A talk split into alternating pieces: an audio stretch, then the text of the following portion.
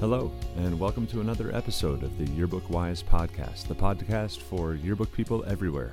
My name is Mike Simmons. I'm the advisor of the Tesserae Yearbook at Corning Painted Post High School in upstate New York, and it's my pleasure today to bring you a chat that I had with Jim Jordan, uh, most recently of the Decamhian Yearbook at Del Campo High School in California, just outside Sacramento.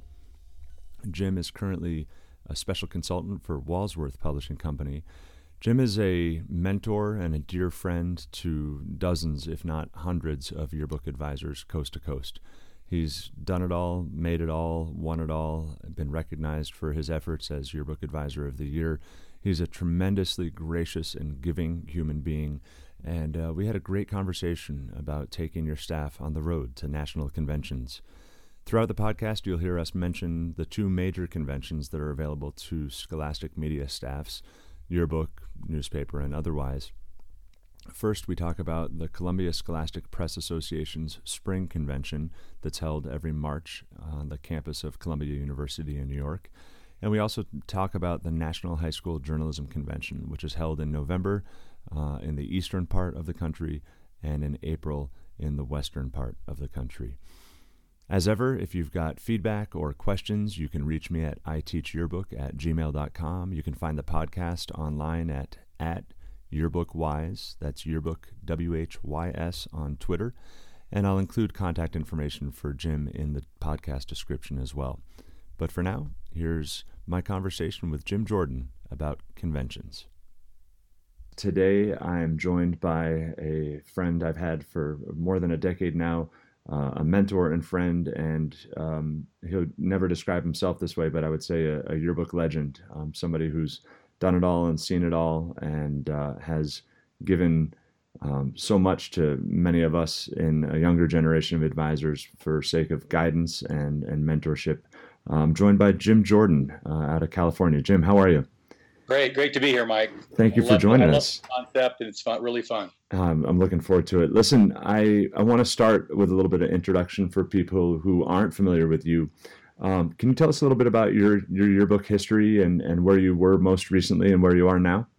Sure. I got started in yearbooking basically because I didn't want to get moved to another school.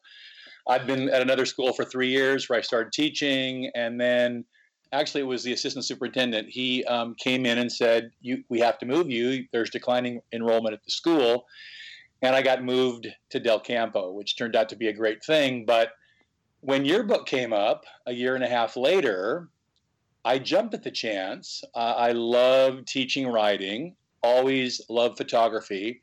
And then in the back of my mind, I really was interested in design. At one point, I thought I wanted to be an architect. So I actually, you know, raised my hand and said, "Let me do it." And I got started on my yearbook journey.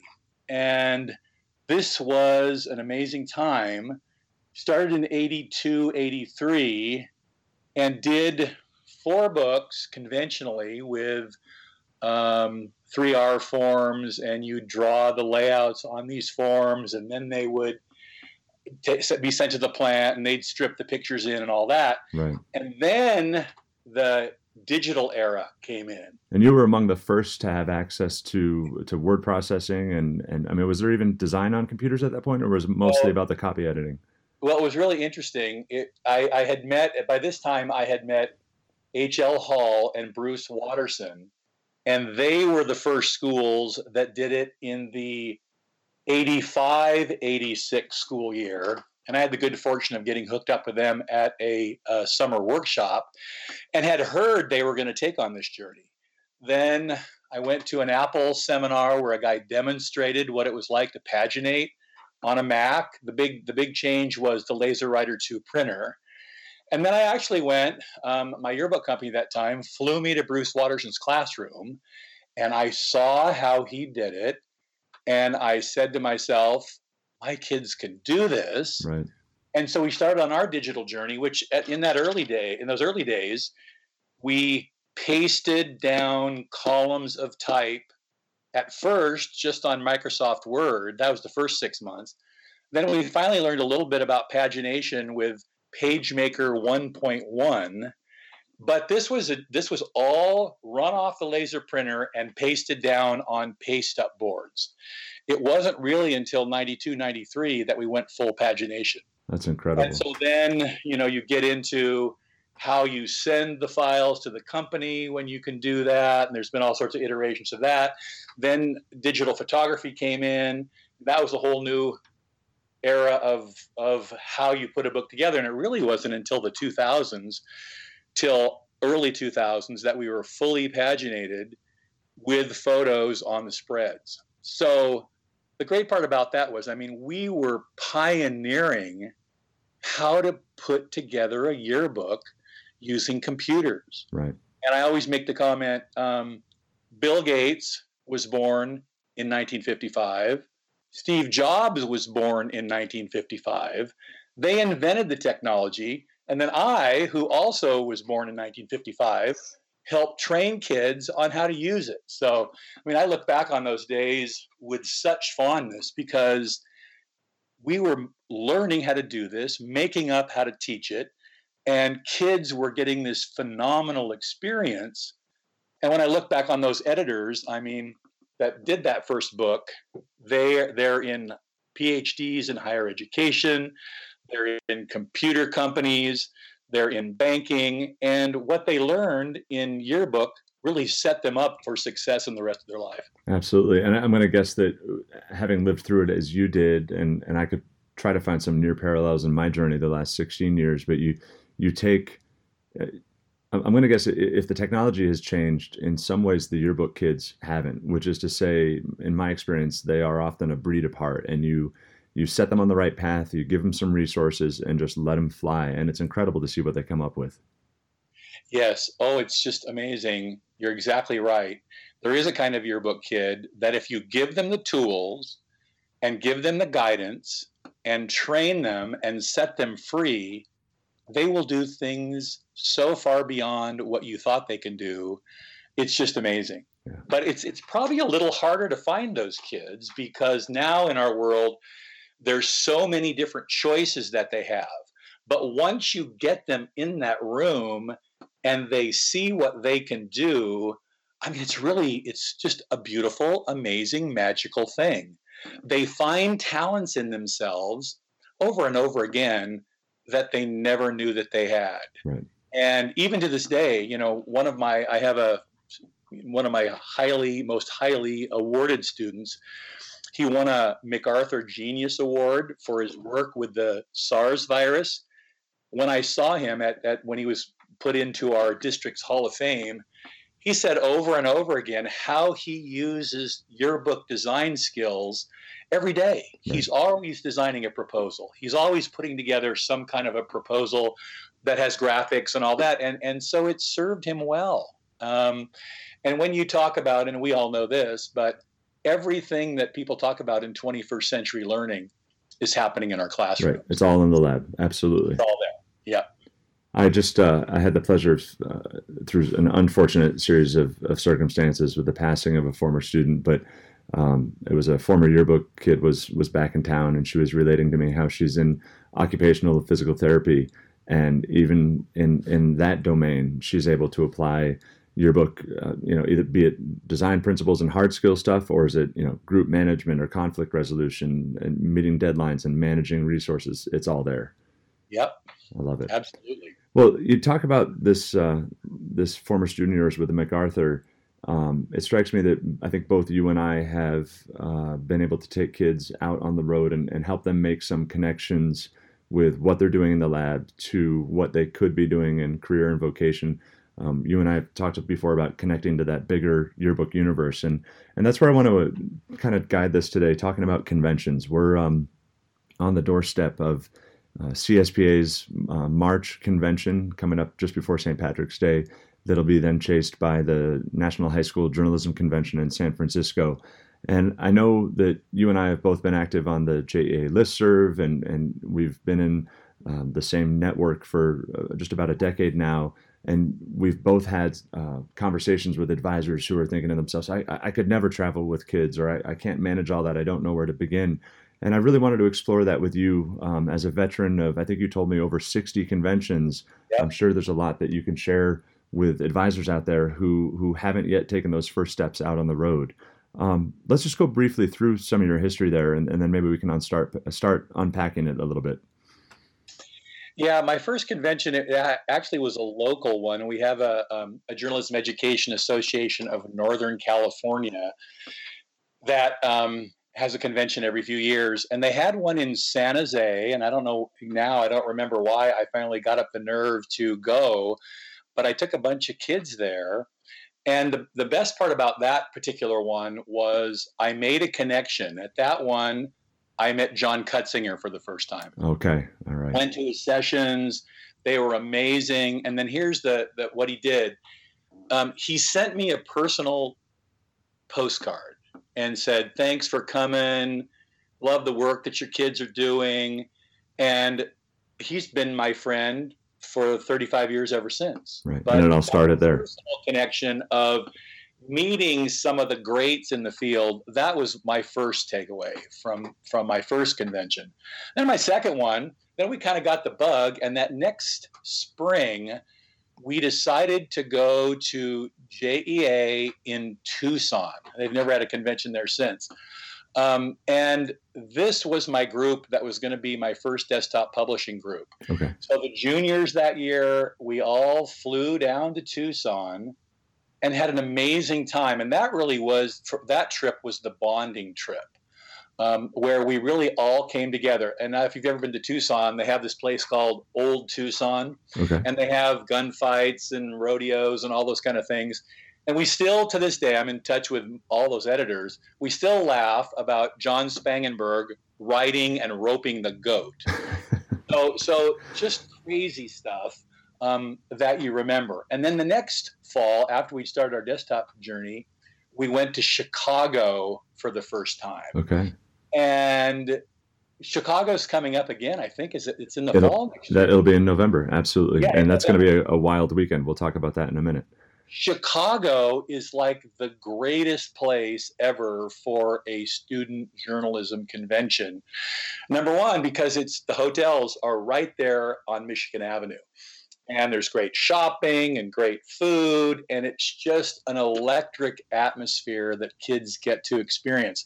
Now that one um, and, I, and, I, guess i would say too the the first stage in me being a successful advisor and getting um, caught up in being it for 35 years was going to summer camp. Summer camp i met a bunch of great um, advisors hl hall Bruce Watterson, Tom Rolnicki at the time, and they were all talking about the conventions. And I think so, that's where I met you for the first time was at GYE in 2007. That that exactly the same. Yeah. And so we're all talking about you got to go and there's great networking, you learn a lot.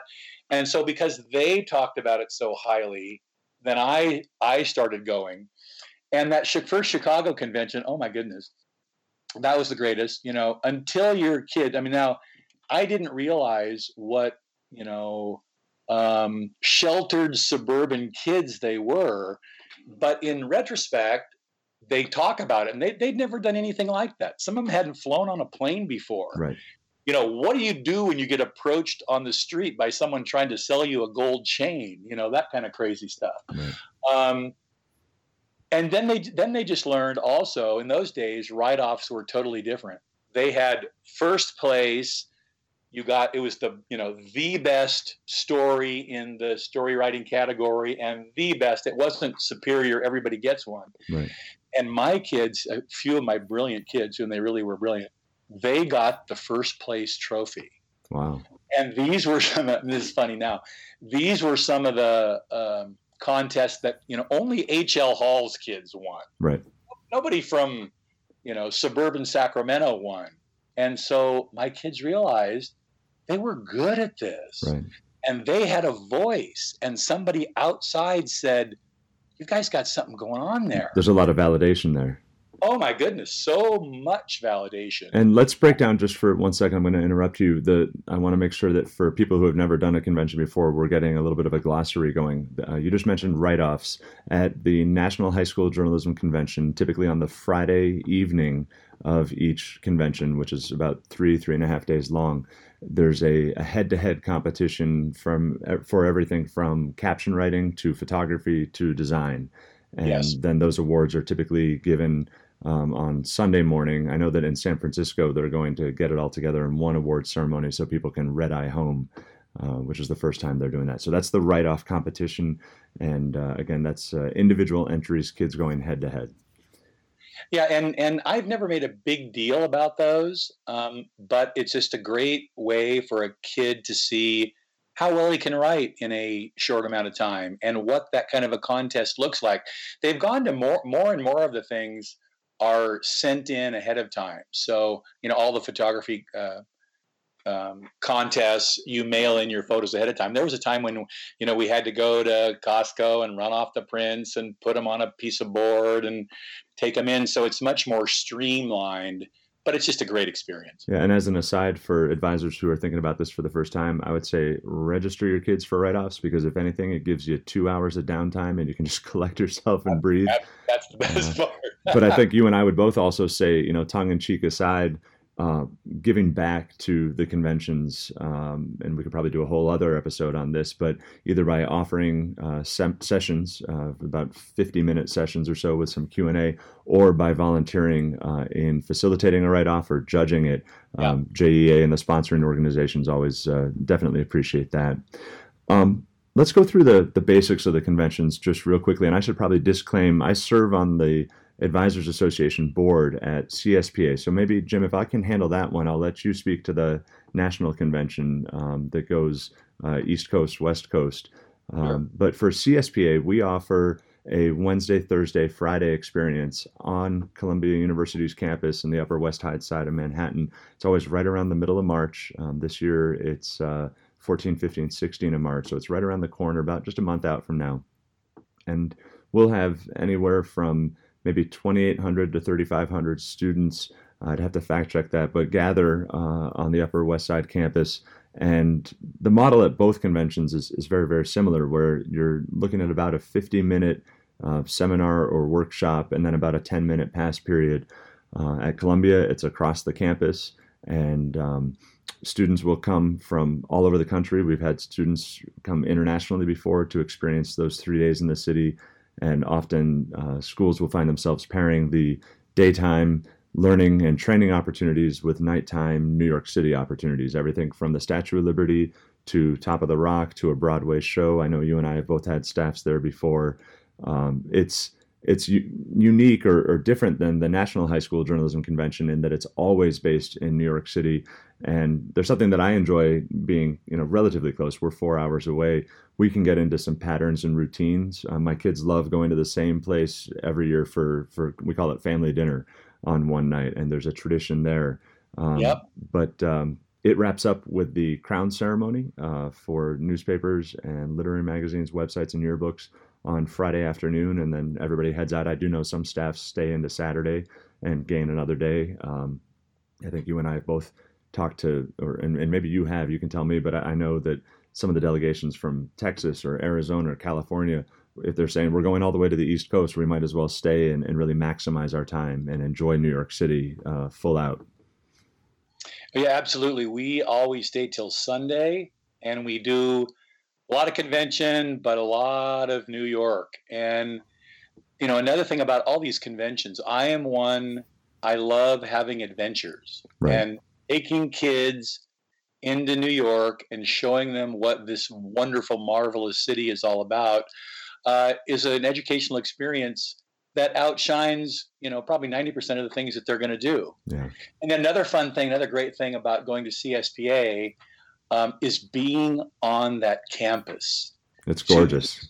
To sit in a classroom that is part of Columbia University will take your breath away. Absolutely. To walk across that quad and see that low library It's stunning. It is. And then I was just watching. I think I think it was um, it was the marvelous Mrs. Maisel, um, the new uh, series on on Amazon Prime. Right the father is a teacher. Her father is a teacher. Guess where he teaches? Columbia.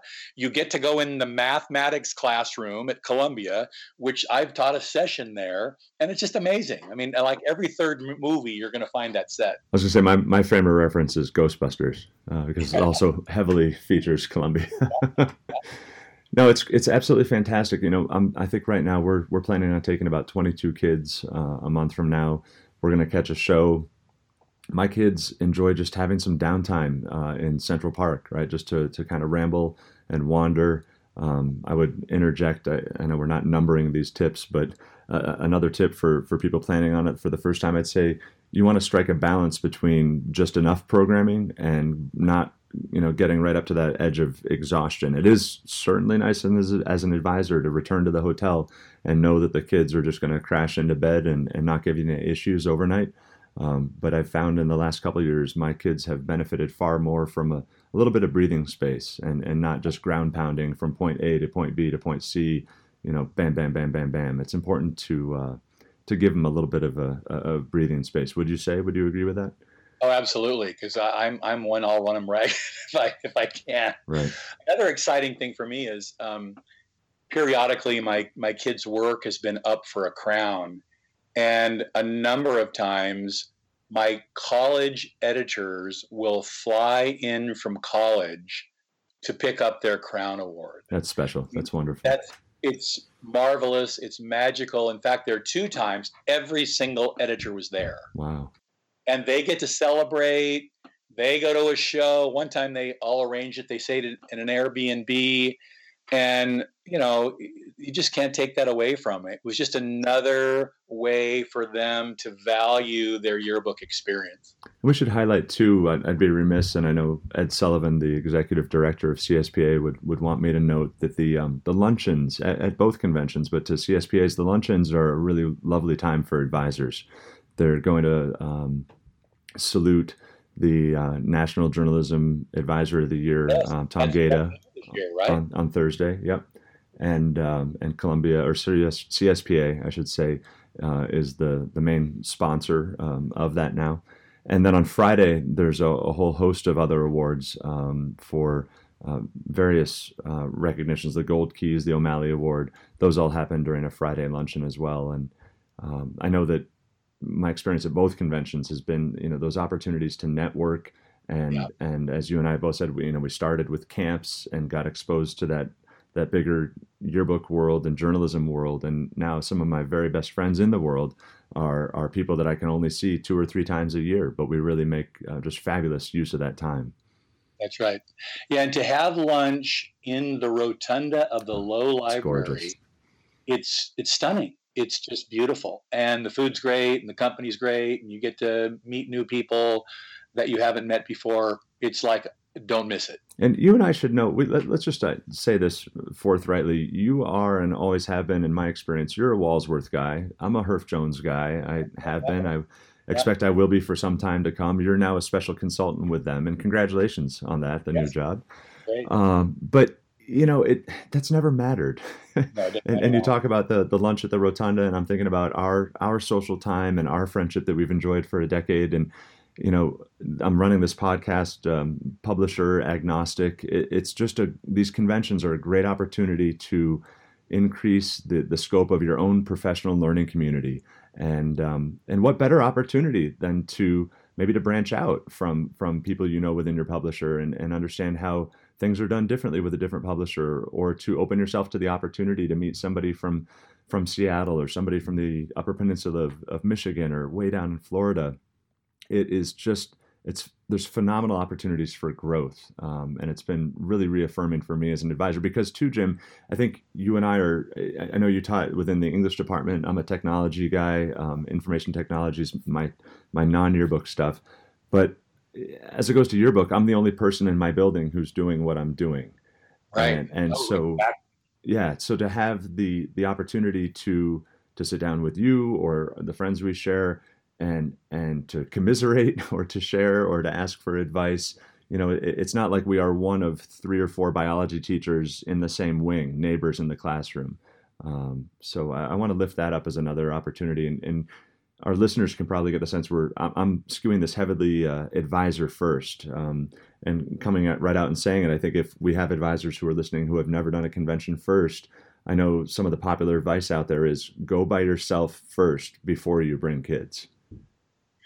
Yeah, a- absolutely. Just to kind of get the lay of the land. I, I, actually, when I first started going to CSPA, I didn't take kids. I, I was kind of afraid to take them. And then finally I did, and it, w- it just worked out fantastically. One thing I also wanted to tie back into something you said earlier those of us, and, and I really hope all of us that are listening either are this or becoming this, students of this yearbook genre so this crazy thing that we do here in America really doesn't happen other places except in American schools. The idea of capturing the essence of a school year in a book. Um, if you're really a student, you you want to learn what's happening with the other companies. How do they handle this? How are they covering things differently? What looks what is the look of their approach that may be different from ours or whatever? And so that exchange of ideas, I think, makes us all richer and deeper. Um, and you really only get that mix at a convention. Yeah, I you know, you go to a more. camp now. Camps have pretty much become all the independent camps have not been able to stay afloat. Most of them, there are still a few, but um, most of them are company camps, and so you miss out on some of this rich stuff that's going on across company. So, and I love that. Now, CSPA is New York City based. Can you share with our listeners a little bit about this November Eastern US and April Western US model that the National High School Journalism Convention uses? Absolutely, yeah. Um, they will always it's they will always have a location, usually on the east, the middle part of the United States in the fall, right around the first or second week of November. Then in the spring, when the weather gets better, sometime middle of first to middle of April, they have a convention uh, somewhere on the West Coast. Um, and so you can kind of pick. You want to go? Do you want to go far away and go to the fall one? The fall one's good because you can still get inspiration for this year's book. Some places they have uh, opportunities. Some yearbook companies have opportunities where you can bring your layouts that you're working on and get feedback, and so that's kind of a cool thing. Um, and then the spring one, you kind of are launching for um, your next year.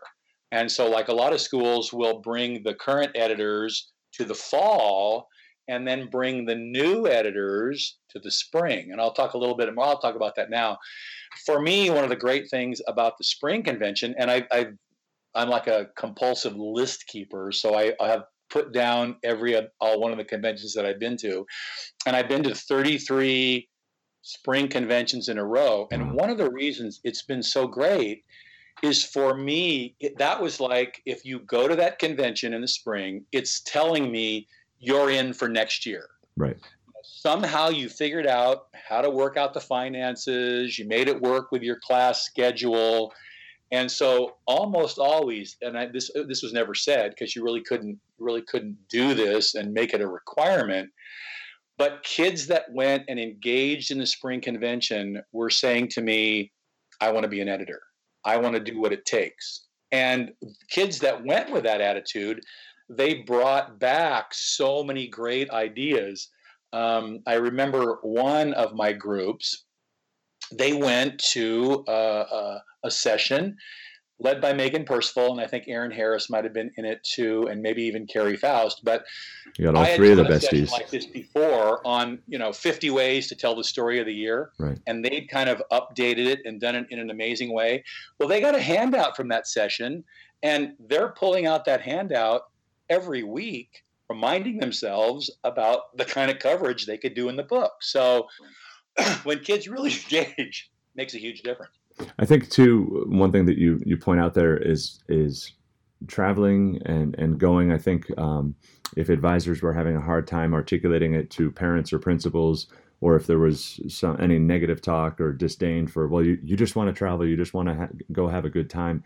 It's important that we as advisors articulate to our staffs who are participating you're going on this experience so that you can bring it back into the lab and we need to use these resources, these new learnings, these new discoveries, the, these new inspiration pieces, these new connections with other staffs and advisors who said, "Hey, email me."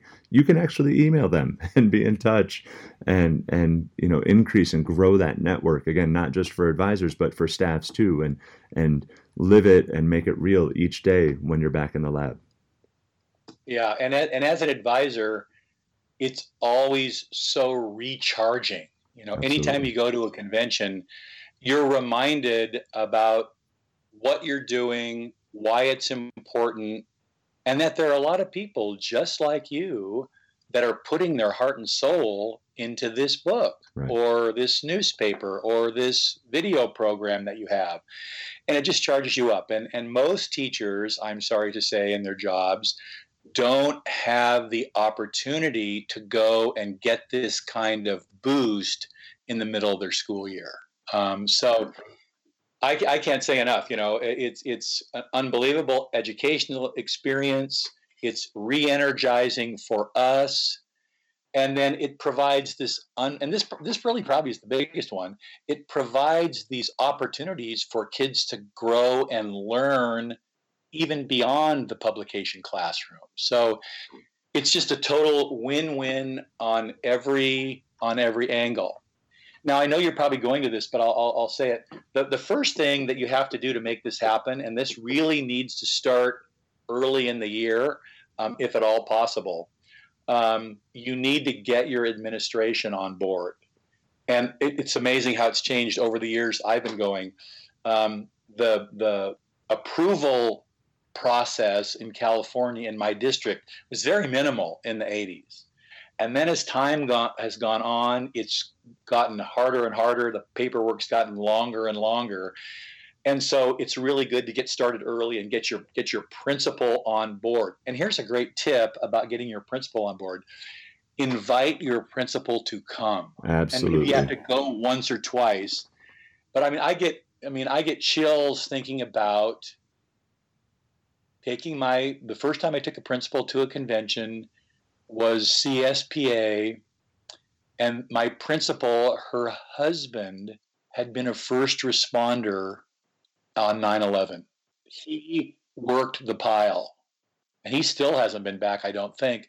But I took my principal, Gail Pierce, and at that time, that's a whole other story about I've been at 9 11 about five different times, six different times, and seen the whole progress. But she got to go for the first time and see her pub her where her husband had worked on the 9/11 stuff and she she knew how important going to these conventions were by what she experienced. And then the other one took my next one of my next principals. Her father was an Italian immigrant, and we were able to go to Ellis Island and see the place, the plaque on the external area of the of Ellis Island, which they have now, where they list when where every um, immigrant came in through Ellis Island. We found her father's name. Oh wow! And we're able to take a picture of her by her father's name. Even more importantly, all the kids saw this is what Ellis Island means. This is what immigration is all about. And you couldn't have had that experience. And again, um, Vera Vaccaro um, was a great publication supporter because she saw it firsthand. So invite your principal. Absolutely. Absolutely. And, and, I've got to put in a, a, happy plug after the fact for our administrative team. They were able to join us in Dallas. I think you were in the room with us at the luncheon. Yeah. Uh, back in November, but our team, uh, Robin Sheehan, Michelle Caulfield, and Mike Janowski, were honored as the administrators of the year um, by JEA, and it was it was such a delight for them to be able to see the kids, our kids at Tesserae, surrounded by what 4,500, 5,000 other kids, um, to be amidst that that energy and that enthusiasm for all things journalism and yearbook. Um, they had heard about it for so long, but for Robin and Michelle to be able to see it firsthand, um, I think it only strengthened the bonds of support that we enjoy from them. And it was just absolutely tremendous. Um, there's certain hurdles to be confronted with uh, being advisor as travel agent. Um, oh my um, goodness. And and getting yeah. on the road. And and I, I do want to put a plug in as much as we're staying, you know, company agnostic with the podcast. Those of you listening to the Yearbook Whys podcast, I really want to encourage you to join up with the Journalism Education Association. I make no money with them. I give them my money, so I think I'm safe on the recommendation. But the the brain trust that is the JEA listserv and that network, as well as your own statewide uh, JEA um, uh, associations, uh, there, there's just such a wealth of information and experience there uh, where you can share. You know, hey, I'm I'm concerned about getting around New York City on the subway, or how many bags should I tell my kids to pack, or how do I map downtown Dallas to give my kids some good boundaries for parents who are concerned? Um, I would say anymore, Jim, wouldn't you agree? This has all been done before, in essence, which is to Absolutely. say, we there's yeah. dozens upon dozens of conventions worth of uh, model and logistics that that have already happened. So if you are a newer advisor or a first timer traveling alone, or maybe you're going to travel with a half dozen kids, maybe you're bringing 20 kids, there is somebody who has done it before, and by plugging into that network, you've got access to to all of that knowledge and history. Yeah, and and I would just say a, a, a, plug to both groups now are, are providing great um, guidance online. I was Absolutely. just looking today at the uh, National High School Journalism site. It's called sf.journalismconvention.org. And this didn't this didn't exist 10 years ago. Right. And now you go there, it's like one-stop shopping. It'll let you know who are the keynote speakers going to be it lets you know how to sign up for the hotel. And then eventually, uh, it runs a full PDF of the program so you can begin sifting through all the different sessions and pick which ones you want your kids to go to. And I'll just insert this right now. Um, I love these moments. It would be um, we'd come in Thursday or we'd be done with what we're doing on Thursday, and then we'd all gather in somebody's room. Everybody had their highlighters, and I would go through and say, this is a must see workshop. Now, these three, you can pick from these three, but this one, you know, like I, I always tell my kids, um, Paul Ender and Ann Akers, their A to Z class, that's like foundational in the yearbook world. So you got to go see that one. Then you've got to go see a Mike Simmons photo class. That it'll just change your life. Or you want to have a great time and learn about writing, go to Laurie Oglesby's uh, session. And so we would just sit and just decide who's going where and how it's how you're going to plug in and how you're going to get there. And then another thing I'll insert now that goes along with that. Um, I learned this from a bunch of other advisors um, over the years is give kids tasks when they're in the sessions. So I created some specific note paper, had lines on it, it had a place to put the title. I had them rate the session. Then I had them break it down into what's the most important thing you learned in this session. And so they were required to keep notes. And I gave them um, a quota. They had to go to at least one of the two keynotes and 80% of the sessions that they could possibly go to and take. Then we compile all those when they get back. We talked about what they learned. And a lot of other advisors have done this far better than I have about bringing home stuff and sharing it with the whole staff. But every kid would come home with a notebook of eight or so set of session notes that you can take to your principal and say, see what these guys learned? See what they brought home, and then there's no question about the educational value of the convention. Absolutely. And backtracking in just a couple of minutes while we're looking at the online resources, I want to put in a plug for CSPA's convention. Yes. If you go to cspa.columbia.edu on the right hand side, it says Annual Spring Convention, Learn More. And you can uh, go there for resources that are commensurate with what's offered out there from the journalismconvention.org sites um, and I think that both um, Twitter feeds are required reading for advisors who are um, looking at, at, getting on board with the conventions um, at CSPA and at National JEA, also at NSPA. um, JEA and NSPA partner to bring the uh, the national convention together. There's just a wealth of resources online. You know, Jim, we talked about benefits for advisors. We, have talked about inspiration and, and finding out what's hot and new, what tools there are out there, what other staffs are doing, maybe sitting down for a one on one with your company. I think all of the companies offer those one on one booth experiences at, at both conventions. Um, certainly, the learning activities you've got anywhere from, well, I guess if you only went to one, you could go from one to what about maybe 13 or 14 different sessions or more.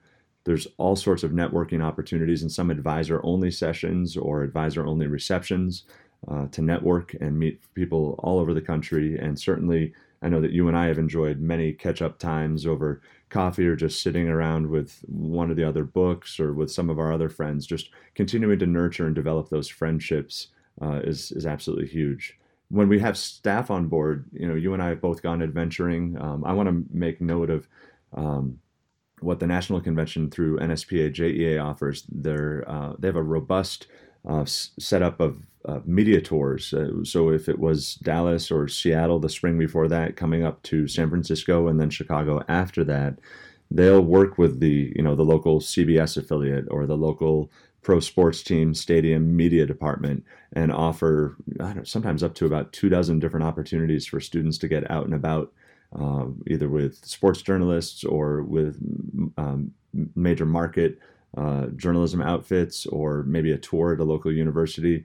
Uh, there's all sorts of opportunities there. And certainly, if you're in New York City at CSPA, uh, there's no lack of media organizations that you could reach out to. Um, I've done that with my own kids, I'm proud to say, and, and there's uh, you'll often find a warm reception uh, from companies who, if you say, "Hey, I'm I'm coming into town with a dozen media and journalism students. They'd love to be you when they grow up. Do you mind if we stop by?" And it's always a warm welcome.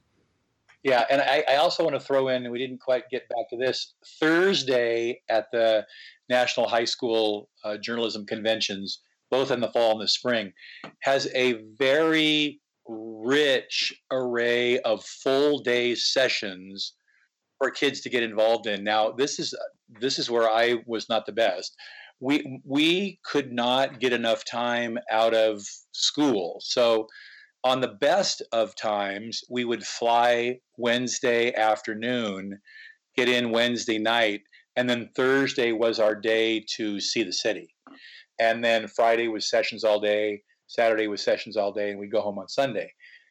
Now, that meant we couldn't go to those Thursday sessions. But if I were starting again, I would make those Thursday sessions top priority because you look at who's teaching them and their depth of experience and you see what you can come away with it's really phenomenal uh, because if there's any cost it's it's minimal and but the problem is, here's the big problem is like for San Francisco, I would bet they're all full by now or pretty close to. Yeah, full. they do fill up early, and, and I would say, um, anybody can look it up at the the .org site that we've offered up previously. But I think you're looking at between twenty and thirty dollars for somewhere between uh, six to eight hours uh, of training. There's various boot camps. Uh, my buddy Jed Palmer and I were the were the photo bros for Thursday, so we'll go in depth from we'll work with kids who are already shooting their own weddings to kids who have never turned a camera on before. There's design clinics. There's um, diversity uh, programming. There's mentoring uh, programs within JEA. Uh, there's you're right. There's again, I think probably about two dozen different offerings on those Thursdays. It's absolutely phenomenal. Yeah, the the the Friday and Saturday it's kind of a smorgasbord, quick bites, and Thursday you get a rich meal.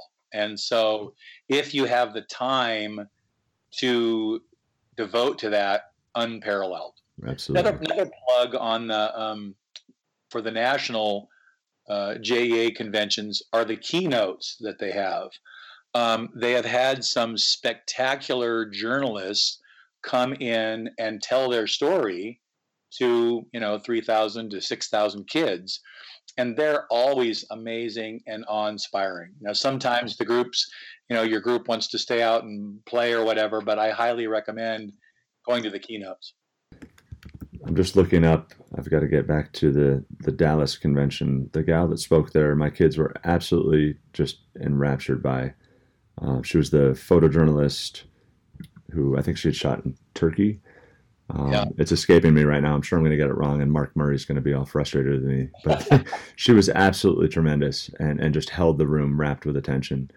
Um, I remember being in D.C. and uh, it was Woodward, right? Was there? I think uh, Oh, Bob Woodward was there. Oh, three my years ago.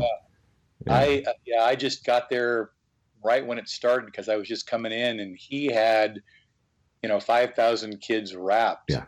telling his story, and then I also had the great joy and pleasure. Um, Lisa and Laura Ling were both my students. That's a great story.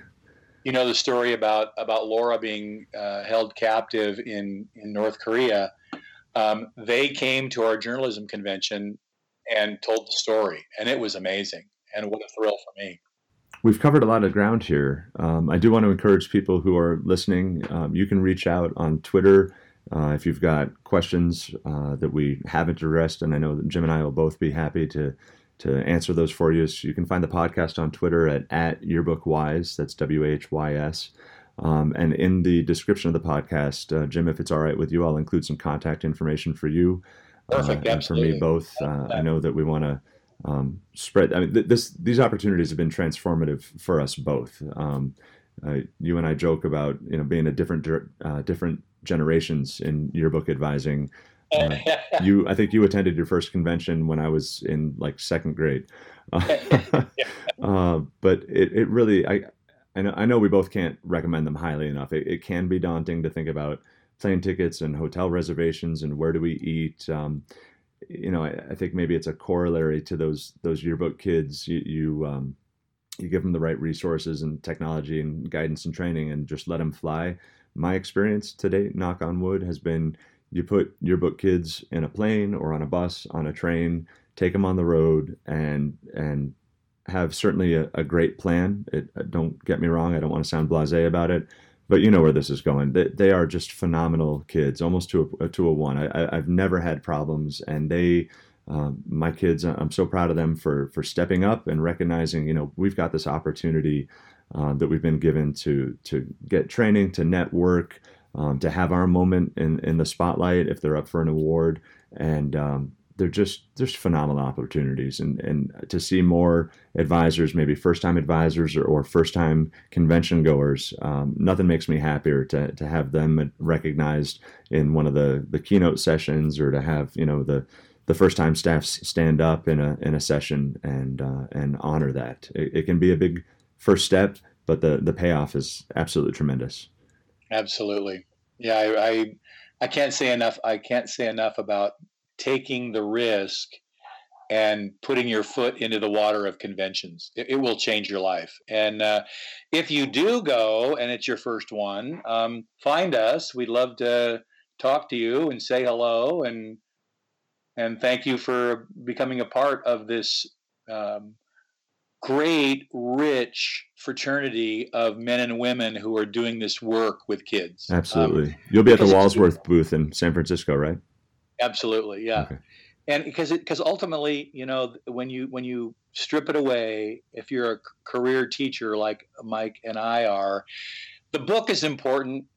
But what's really important is helping kids grow and find their best potential.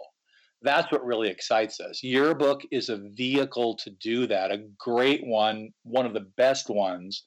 But what we really love is seeing kids blossom and grow and find the talents and skills they didn't know that they had. absolutely And this is just one of many opportunities to help kids do that.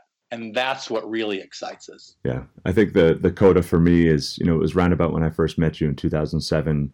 My progression was, hey, Mike, you really should get your kids to summer camp. Oh, okay, we'll, we'll give it a try, and we went, and things started changing. And then the next natural um, piece of advice was, hey, you should get them on the road, get to a convention. And I went by myself to Washington uh, once, and Oh, you did? it, yep, it was. Uh, I think it was the 2009 November, if I if I have it right.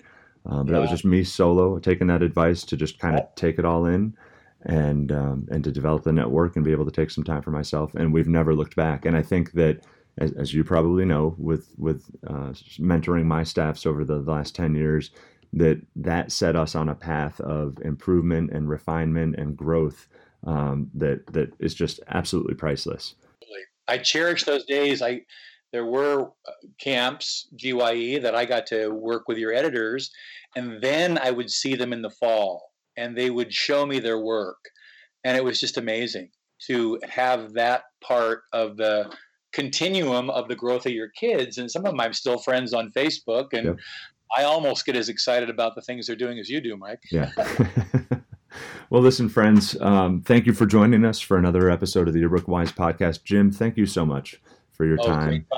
Anytime. And, uh, and, your friendship too. I uh, I love you, buddy, and and I'm so so thrilled for this next chapter. Your work with Walsworth, and certainly I'll be stopping by the booth in San Francisco. Maybe we record another episode when we're there.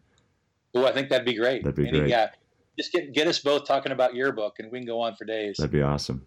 Hey, friend, you take right, care. you too, my friend. Be well. Thanks, Jim. So there you have it, friends. I've got to say again, uh, many, many thanks to Jim for giving of his time and, and expertise. Uh, this conversation was just, I don't know, 50 minutes or so of us talking, but he has been a mentor to me and my staffs for the last decade or so and is a, a constant and, and steadfast cheerleader and supporter um, and just an all around phenomenal human being. Uh, so, Jim, thank you once again for uh, for your time today and for being a, a, mentor and friend to so many of us in the uh, in the Yearbook Network. Friends, that does us till next time. I know that many of you are confronting February deadlines, as my own staff is. So, good luck there. If we'll be seeing you at CSPA or at the NHSJC in San Francisco, please be sure to uh, say hello online at, at Yearbook Whys. That's Yearbook W H Y S. And if you've got feedback, comments, or questions, if there's anything about the conventions that we didn't cover, or if there's anything that you think we omitted, please be in touch at iteachyearbook at gmail.com. But for now, good luck, be well, talk soon.